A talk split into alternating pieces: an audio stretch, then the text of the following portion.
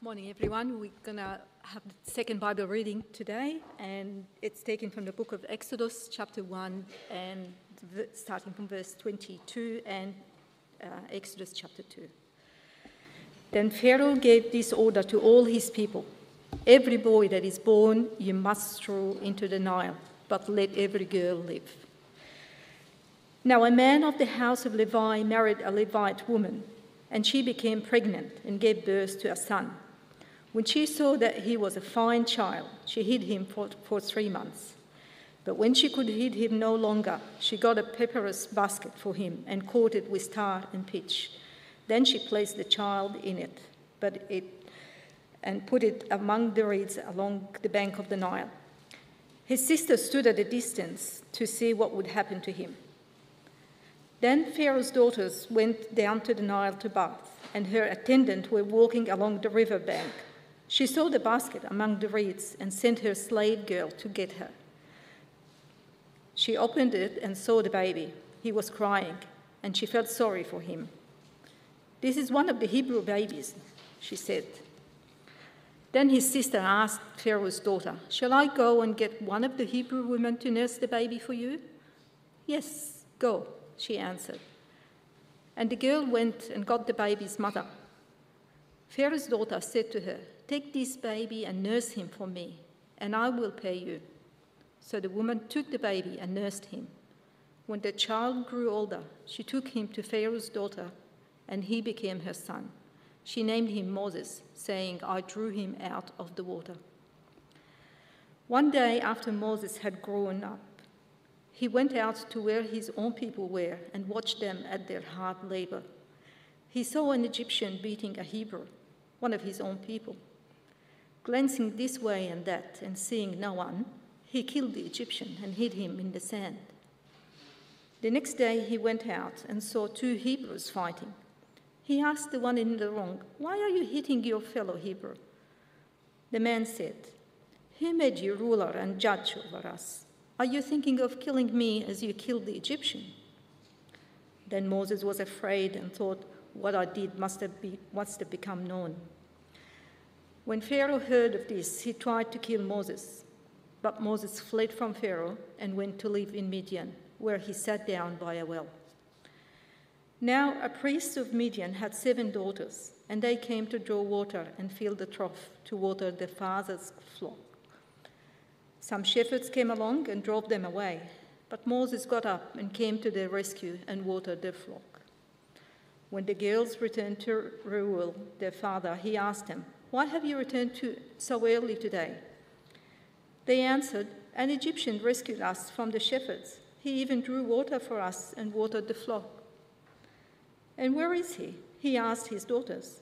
Why did you leave him? Invite him to have something to eat. Moses agreed to stay with the man who gave his daughter Zipporah to Moses in marriage. Zipporah gave birth to a son, and Moses named him Gershom, saying, I have become an alien in a foreign land. During that long period, the king of Egypt died. The Israelites groaned in their slavery and cried out and their cry for help because of their slavery went up to God. God heard their groaning, and he remembered his covenant with Abraham, with Isaac, and with Jacob. So God looked on the Israelite and was concerned about them. Thank you, Dahlia. Well, good morning, friends. I do hope you've been finding Exodus, our study so far, stimulating. I heard last week some have been preparing by watching Charlton, Charlton Heston's uh, The Ten Commandments movie, over 10 hours, I mean, not 10 hours, three hours long.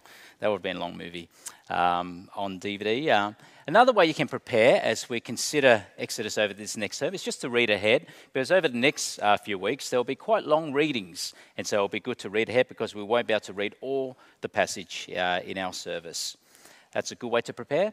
And I do hope that you've been finding it stimulating because we're learning about the God who ruled and reigned back then and continues to rule and reign today with all the power, majesty, and all his good purposes, still the same Lord. And so let's uh, join together in prayer once again, and then we'll consider this passage.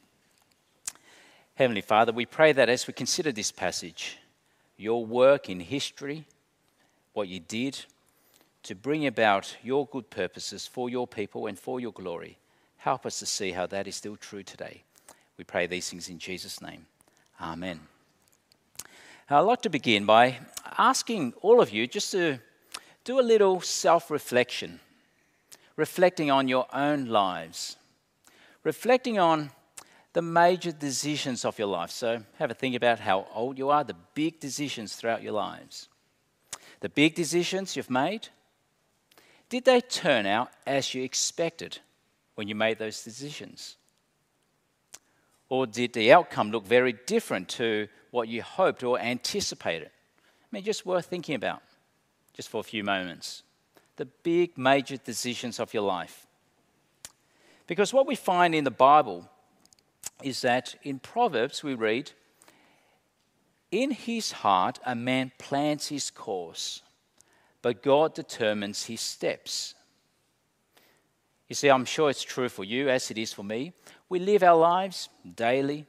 We make decisions daily, big decisions, small decisions, and we just live with our seen realities, what's before us.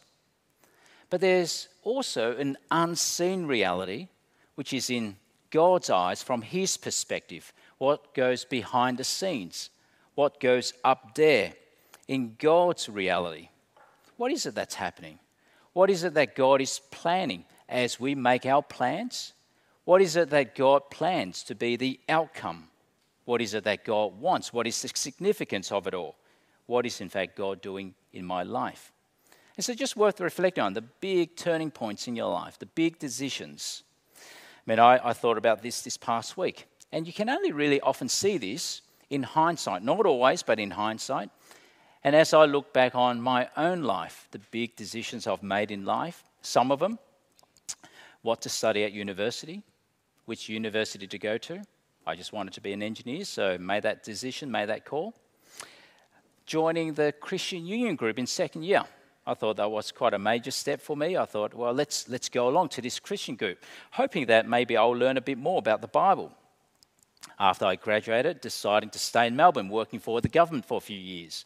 I thought, well, it's nice to stay in Melbourne, stay close to family. Another big decision marrying Yvonne perhaps the best decision I've made.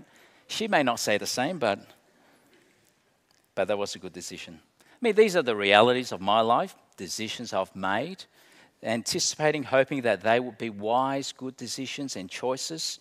They were my seen realities.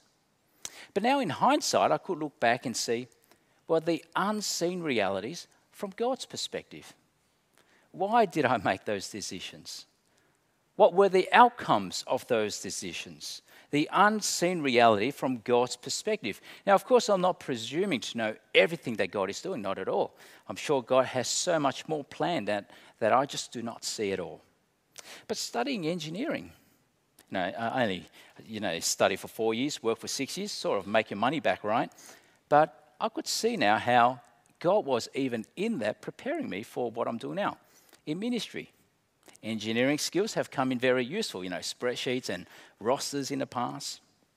Joining the Christian Union group, I thought that was just for my own benefit.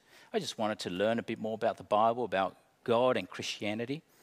But little did I know that that experience at university was what God used to deepen my love for the gospel, to help me grow my love for the Word of God, that what He says is true, it is so powerful and to long for the salvation of souls. And I could see, looking back, how God was working upon my own heart. Or staying in Melbourne, I had reasons. It was easier, families here.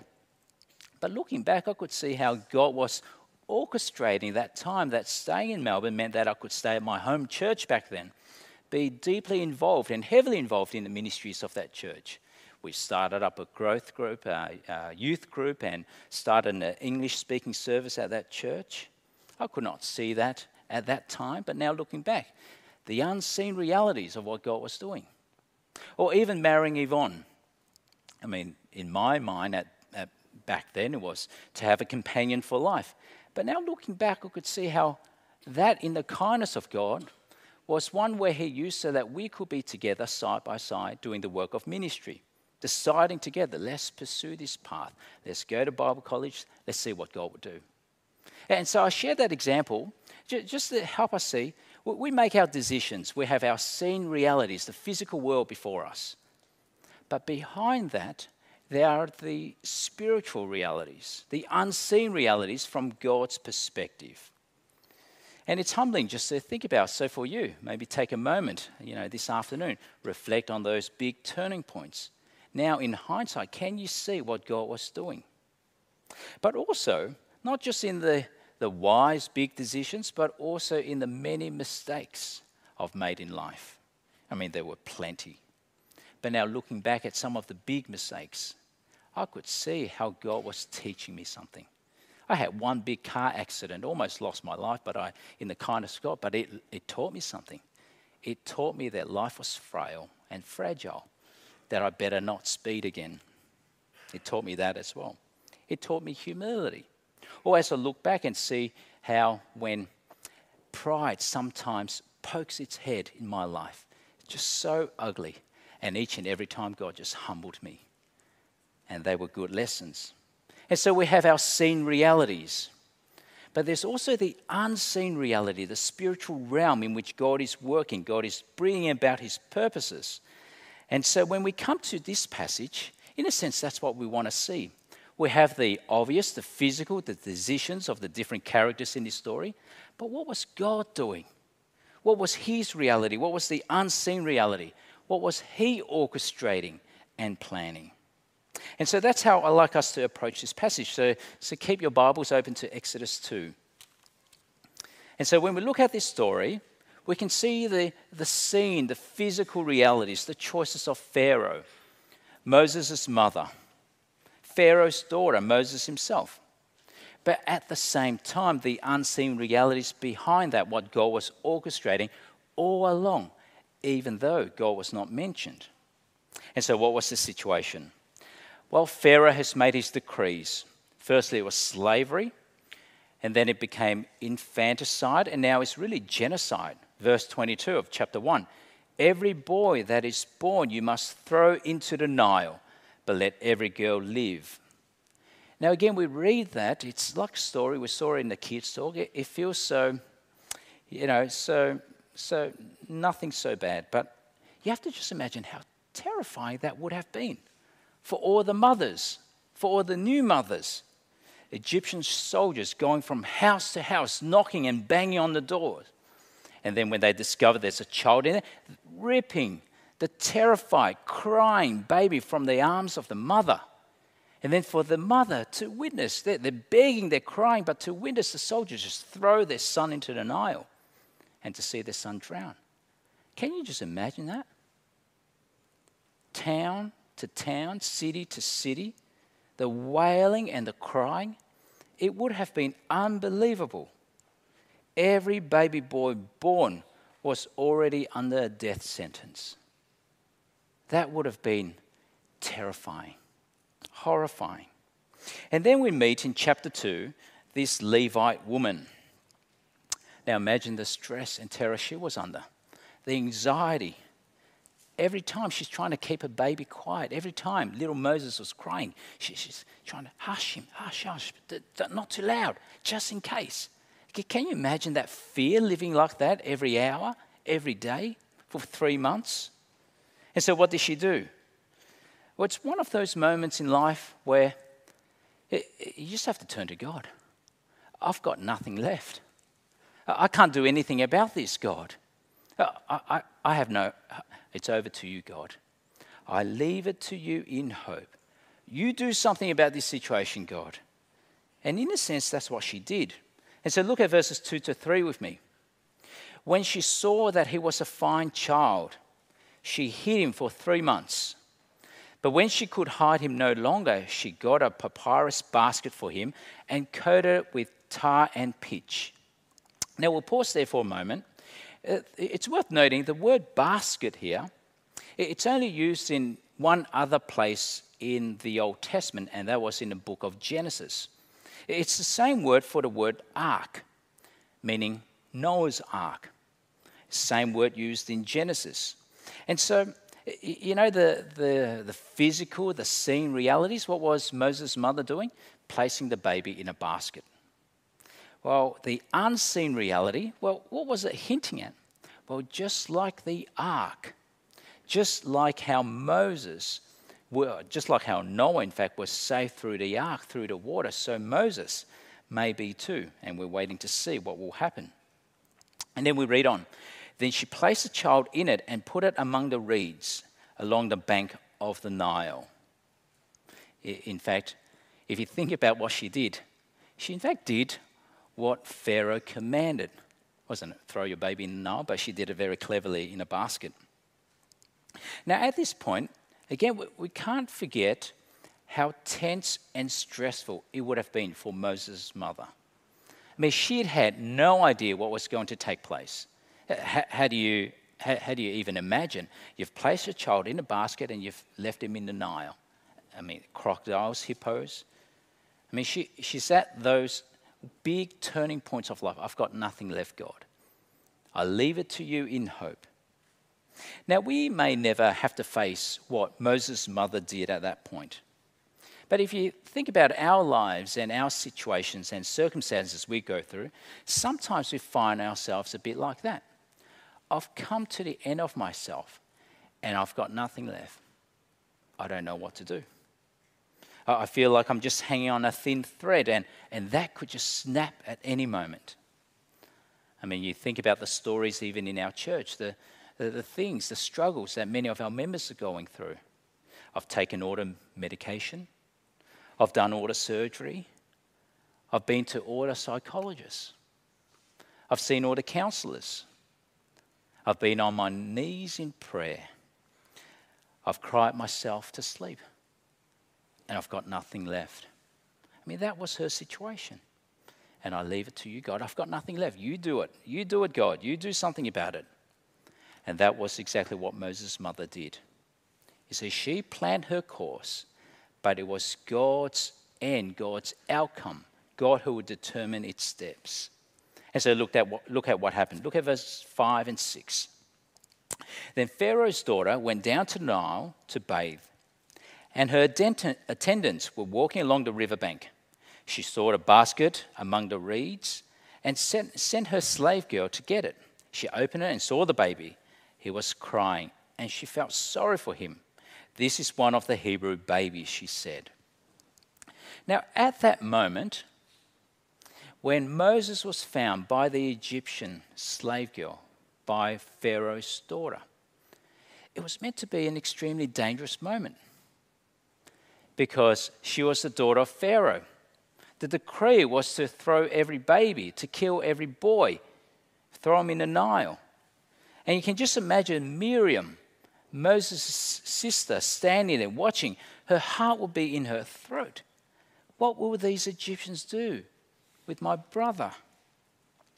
And they were, in fact, after or ordered to drown the Hebrew babies. There was no way Pharaoh's daughter was going to defy her own father.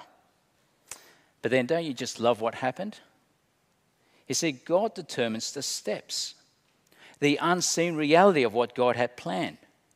And she did something extremely risky for herself. In defiance to her father, Pharaoh's daughter adopted him as her own. And then what happened next? You could not have imagined a better outcome for Moses' mother. You can't even write this up. It's just amazing. Look at verse 9. Eventually, Pharaoh's daughter said to Moses' mother, Take this baby and nurse him for me, and I will pay you. I mean, you see how the story has come around. They had their decisions, they made it, they did not know what the outcome would be. But this was the outcome. I mean, this was extraordinary. Only moments earlier, she was afraid for her son's life. But now she gets to nurse her own son in public without fear and get paid for it. I mean, that was perhaps the beginning of maternity pay right there, Exodus 2. I mean, what do you call this? A coincidence? Well, we have to remember how there are the seen realities and the unseen which belongs to God. And the unseen has become seen here. In her desperation, I've come to the end of myself. I've got nothing left. I leave it to you, God, in hope. But God, in His providence, He says, Don't worry, I've got it under control. And so that's the first part of our story. Now, from verses 10 to 11, it's about 40 years. 40 years has passed. And now we meet Moses as a grown man. His first few years, when he was weaned by his mother, he was raised as a Hebrew boy, knowing his history, his identity, the covenant God made with his forefathers. He would have known that. But then he would have been raised in the Egyptian court, which meant he would have been given the best education, the finest education in the land. Raised, perhaps trained, perhaps to be a commander of the army with power and prestige. In fact, it's known that around 1500 BC, that it was customary for foreign born princes to be reared and educated in the Egyptian court. And so Moses here, he had his foot in both worlds in his people, in his covenant people, in that world, but also in the Egyptian world. And then we come to this scene. And do you notice how Moses responded? Unlike his mother, his mother just left it to God in hope. But what did he do? He took matters into his own hands. Look at verse 11. He saw an Egyptian beating a Hebrew, one of his own people. Glancing this way and that and seeing no one, he killed the Egyptian and hid him in the sand. What did he do? He took matters in his own hands. He behaved just like an Egyptian slave master, and he tried to hide the crime as well. But of course, just like any sin, anything that is done contrary to God's ways, it doesn't just go away. I mean, things always go from bad to worse with sin. You sin, it'll go bad, and it'll go worse and worse. It, it never gets sort of like pushed under the carpet and forgotten, never at all. I mean, that's an important lesson, even that point for us, isn't it? There are always consequences with sin. It's an important lesson for us. In fact, it was a recent lesson I taught our kids. I mean, in many of the pastoral care and, and chats and discussions and prayers with people I have, I can just see sin will lead to more problems and more problems, and it often goes from bad to worse, and it gets worse unless it is dealt with. And so I got my kids, I, I said to them, always remember to live according to God's ways. And if you do, you've got nothing to hide, nothing at all.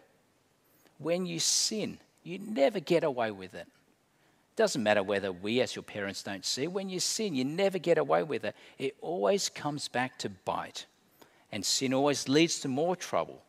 And so, my lesson today don't make a mess of your life. That was the lesson. But that's exactly what we see here. Moses thought that he could kill in secret, but it was no secret at all. And when he tried to break up a fight between two Hebrews, what happened? Look at verse 14. One said, Who made you ruler and judge over us? Now, obviously, the one who said that spoke better than he knew. But it was somewhat prophetic of what will eventually take place in another 40 years. And then we read on Are you thinking of killing me as you killed the Egyptian? Then Moses was afraid and thought, what I did must have become known. You see, sin always comes back to bite. And so after that, he fled to Midian. And so, what do we have now? What's the story? What's the situation? Well, you've got the situation now where Moses, raised in the Egyptian court, power, prestige, he had it all. But now he's fleeing into the wilderness. He's shunned by his own people, rejected by his very own people and now isolated and wanted dead by the Egyptian, by his adopted people. He's now become a man. He had prestige, power, he had it all, like a prince of Egypt. But now, no home and no cause. And so the seen realities, what was before him, it, it was pretty clear. He took matters into his own hands, and things went from bad to worse. But what are the unseen realities? What was God's purpose in all of that? Was there a significance even in Moses' mistake in his brutal killing? Well, we'll come back to that in a moment. And so, where did he end up? Well, we come back to this story. He ends up in Midian, which was perhaps where the Sinai Peninsula is. The Midianites, they were nomadic people, so they would travel around. And while we're there, we see this interesting story, this exchange at the well. He rescues these women from some shepherds, and so he did something good. No violence here, so something quite different.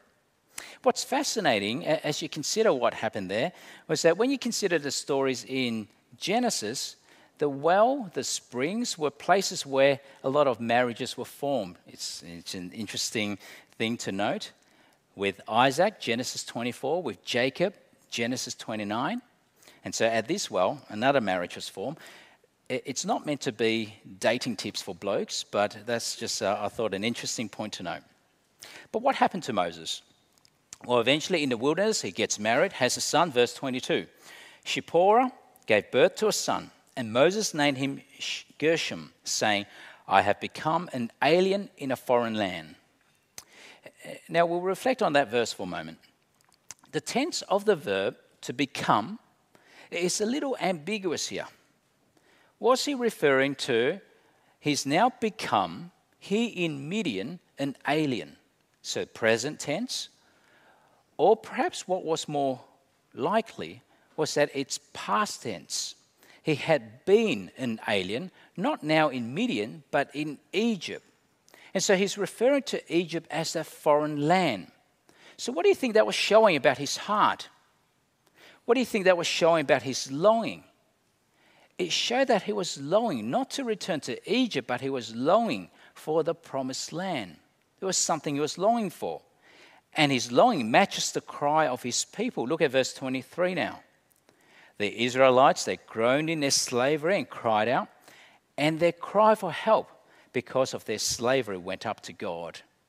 They were groaning and longing. Now we have to remember this was several hundred years. This was infanticide, this was genocide. They were under the whips of those ruthless slave masters. And then how did God respond? Our final verses. God heard their groaning and he remembered his covenant with Abraham, with Isaac, and with Jacob. Now, for God to remember, we might be thinking, well, did that mean God forgot? That God went off somewhere else with some other business in the universe that he forgot? Well, not at all. The, the word to remember is covenantal language. It means that God will act on his covenant. To remember means that God will, will be doing something about it.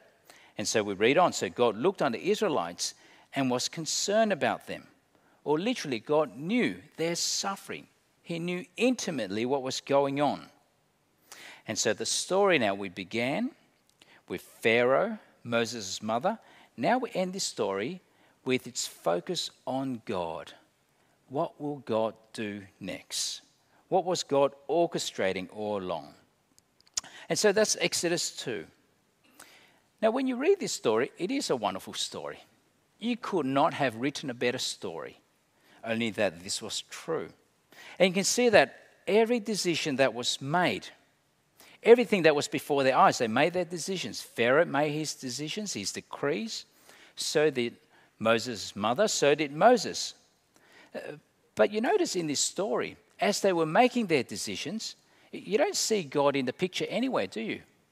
In fact, God's only mentioned in the last few verses. But in the story itself, God is nowhere to be seen. And so, as Moses' mother was crying out to God, God is nowhere to be seen. It, it, it, perhaps felt like for them, God is nowhere. God has forgotten them. And, I suspect that's often how our lives might feel. You know, the seen realities, what's before us. We make decisions, we decide, we live, we do this, we do that. Where is God in all of this? We don't know. We don't get a commentary from God on every decision of our lives. And it feels like that sometimes, that God is nowhere. And from their perspective, it was exactly that. They had no idea where their decisions would lead, what was behind the scenes. But what was behind the scenes? Even though God was not mentioned anywhere in the story itself, what was the unseen reality? You see, everything that happened, the small things, the big things, even the wicked, evil decisions of Pharaoh was used by God to bring about God's purposes. Do you see how God turned it on its head? Pharaoh tried to throw everything at God, his wicked, evil decrees, but it was all used to bring about his own downfall. I mean, just think about this story. How could Moses be raised in an Egyptian court? If they were not suffering, if no such decrees, it could not have happened. How did it happen? Well, it only happened because Pharaoh first decreed that all the boys were to be thrown into the Nile. And that, of course, that of course led to Moses' mother courageously putting him in a basket in the Nile. And that, of course, led to Miriam suggesting to Pharaoh's daughter, How about his mother nursing him? And that, of course, led to Pharaoh's own daughter adopting Moses as her own. I mean, Moses could not have risen to such heights if Pharaoh did not want him dead in the first place. Do you see how behind the scenes God was working? Even in his wicked decisions, God was using it against him. You see, Moses was being trained, in a sense, by Pharaoh's own court to overthrow Pharaoh one day, right under his nose, and he did not know that. Pharaoh was raising the ideal liberator of the very people he wanted to enslave, and he did not know that. I mean, you could not have written a better story, only that this was true. And we see, isn't it, in, in the New Testament, God's folly is wiser than man's wisdom. And so, in the unseen reality, what was happening behind the scenes from heaven's perspective? God outwitted, God outsmarted every evil plan of Pharaoh. Every wrong of his was used for God's own purpose. And so you can see throughout this story, even though God was not mentioned, God's fingerprints, the divine fingerprints, all over the place. And if we do what I suggested at the beginning, reflect on your own lives, you can see we don't get a commentary from God, but we can see God's fingerprints all over the place. And so, even here, when Moses took matters into his own hands and killed a man, fleeing for his life to the wilderness, did that stuff up God's plan? Did that muck up what God had intended? He did a, he did a terrible crime. Well, you see, not at all. It was, in fact, part of God's plan that he would flee to the wilderness. Even in his mistakes, God used that to teach him a lesson. God used what Pharaoh decided, what Moses' mother decided, and even the bad decisions of Moses. You see, before Moses could be raised to be God's deliverer of God's people, it was meant to be that he would end up in the wilderness for another 40 years. He had to learn that it was not by his power. You can't go and kill and be violent. That's not how the people of God will be saved. You have to learn another way, and that is you have to learn to depend on God's power. I mean, he would have been perhaps a commander of the Egyptian army, he was able to wield a sword, but God was teaching him a lesson. It will not be that way, it will be God's way. And so, for the first 40 years of his life, he thought he was somebody.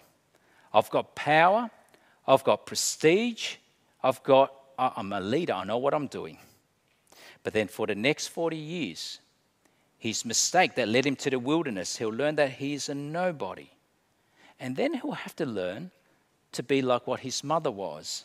He had to learn, I've got nothing. I've got nothing left. I've come to the end of myself, and I'll have to leave it to you, God, in hope. He had to learn dependence upon God so that if salvation was to come in any way, it would not be by his works, but by God's power. You see, his mistake, his wilderness experience in the unseen plan of God was exactly what God needed to do and to work in him, to prepare him to be God's deliverer. And I think that's helpful for us to reflect on as we reflect on, you know, those big turning points, the circumstances, the situations we have in life. I suspect some of us will know what it means to have that wilderness experience. That time where I've come to the end of myself. You see, if that is, if that is something that you are in at the moment, somewhere you are in at the moment, and, and you don't know God yet, perhaps that's God teaching you, calling you. You, you can't do it on your own. You have to depend on me. You have to learn to depend on me. And so, here with Moses, his wilderness experience was used by God to teach him dependence. But of course, it was also to humble him. You see, the proud will always be brought low. The proud will always be brought low. Moses literally lost everything the acceptance of his people, his power and prestige in the Egyptian court. He lost pretty much everything. The proud will always be brought low. I mean, I could see in my own experience in life when pride rears his head and, and it's just ugly, God just humbles me. It doesn't take long and God will humble me. And I find that, in fact, quite comforting, even as I look around in our world and you see leaders who are just so proud, unbelievably proud, politicians who make claims like they've got no one to answer for. And you think, how can you do that? How can you be so proud? But then I trust that God will always bring low the proud. And here, Moses, he was humbled. He had come to the point of, I'm nothing. I now know that I'm nothing but God is everything. You see, God had to do his work in him before God had a work to do through him. God had to do his work in him before God had a work to do through him. It was the unseen reality of what God was doing, even in his mistakes. And you see, at that point, I think it's, it's a point for us to reflect on. In our seen realities, in our choices we make, in the decisions we make. We have our purposes, we have our desires, but it is always God's outcome that will prevail. It is God who determines the steps. The outcome is God's. He knows what He's doing. And even in our mistakes, God uses that to teach us, to humble us, to teach us that we must depend on Him. And we can trust that in God's sovereign purposes, in His unseen realities.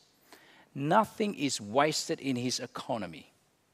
When we decide wisely and it's a good choice, praise the Lord. He's given us wisdom to do so, and the glory is His.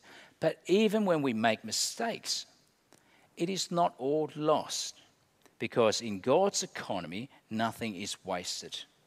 At least what will happen is that I will be humble and I'll learn dependence upon God.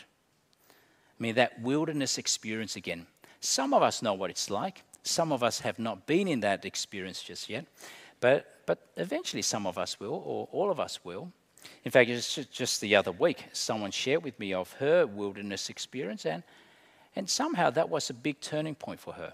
It was the moment when she came to know of the Lord and His grace. But this is the story that's not done yet.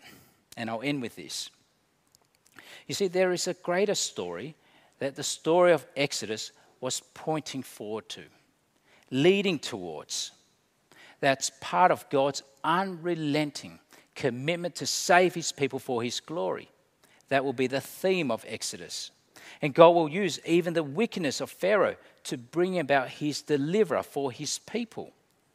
But you see, this story is looking forward to a greater story we got a hint of it in that kids' talk. A greater unseen reality of what God is, in fact, doing in this world that affects all people. You see, you can't help but see the similarities in this story and another story, a greater Exodus, the story that this story is pointing towards. When another deliverer was also born under the sentence of death. Do you know that story? When Herod the Great just like Pharaoh, a tyrant, wanted to have all the baby boys slaughtered. You know that story? I mean, what was God doing there? The unseen reality. Well, just like Moses, Jesus was delivered. He went to Egypt and then he came back. And he will become that greater deliverer that even Moses himself was looking forward to. the deliverer of not just the people of Israel, but the world. In this story, Moses risked his life to save his people, but in that greater exodus, Jesus gave his life to save his people in his own death and resurrection. And you see in that story the greatest display of evil betrayal by close friends, injustice, miscarriage of justice, evil and weakness done towards Jesus, brutal beatings, floggings, and the crucifixion. I mean, they were the decisions of wicked and evil men. And what did God do? In His reality, He used it all. He used it all. And He brought about salvation for the world. The unseen reality of what God has been doing is now seen clearly in His Son, Jesus Christ. You see, we have to end with that story, with the gospel, because it's how we can trust that even now, our big decisions, our small decisions, our right decisions, our wrong decisions, we can trust, we can trust absolutely that God will work for the good of those who love Him. And that is us, who trust in His Son. Let's pray. Heavenly Father, we do thank you, Lord, that even though we live this life not seeing beyond what this day holds, not seeing above what is before our eyes, but we can trust that you're absolutely sovereign, that you'll always bring about your good purposes, and you have already done so in your Son Jesus Christ, in whom there is the great exodus, salvation from sin. We pray this in Jesus' name. Amen.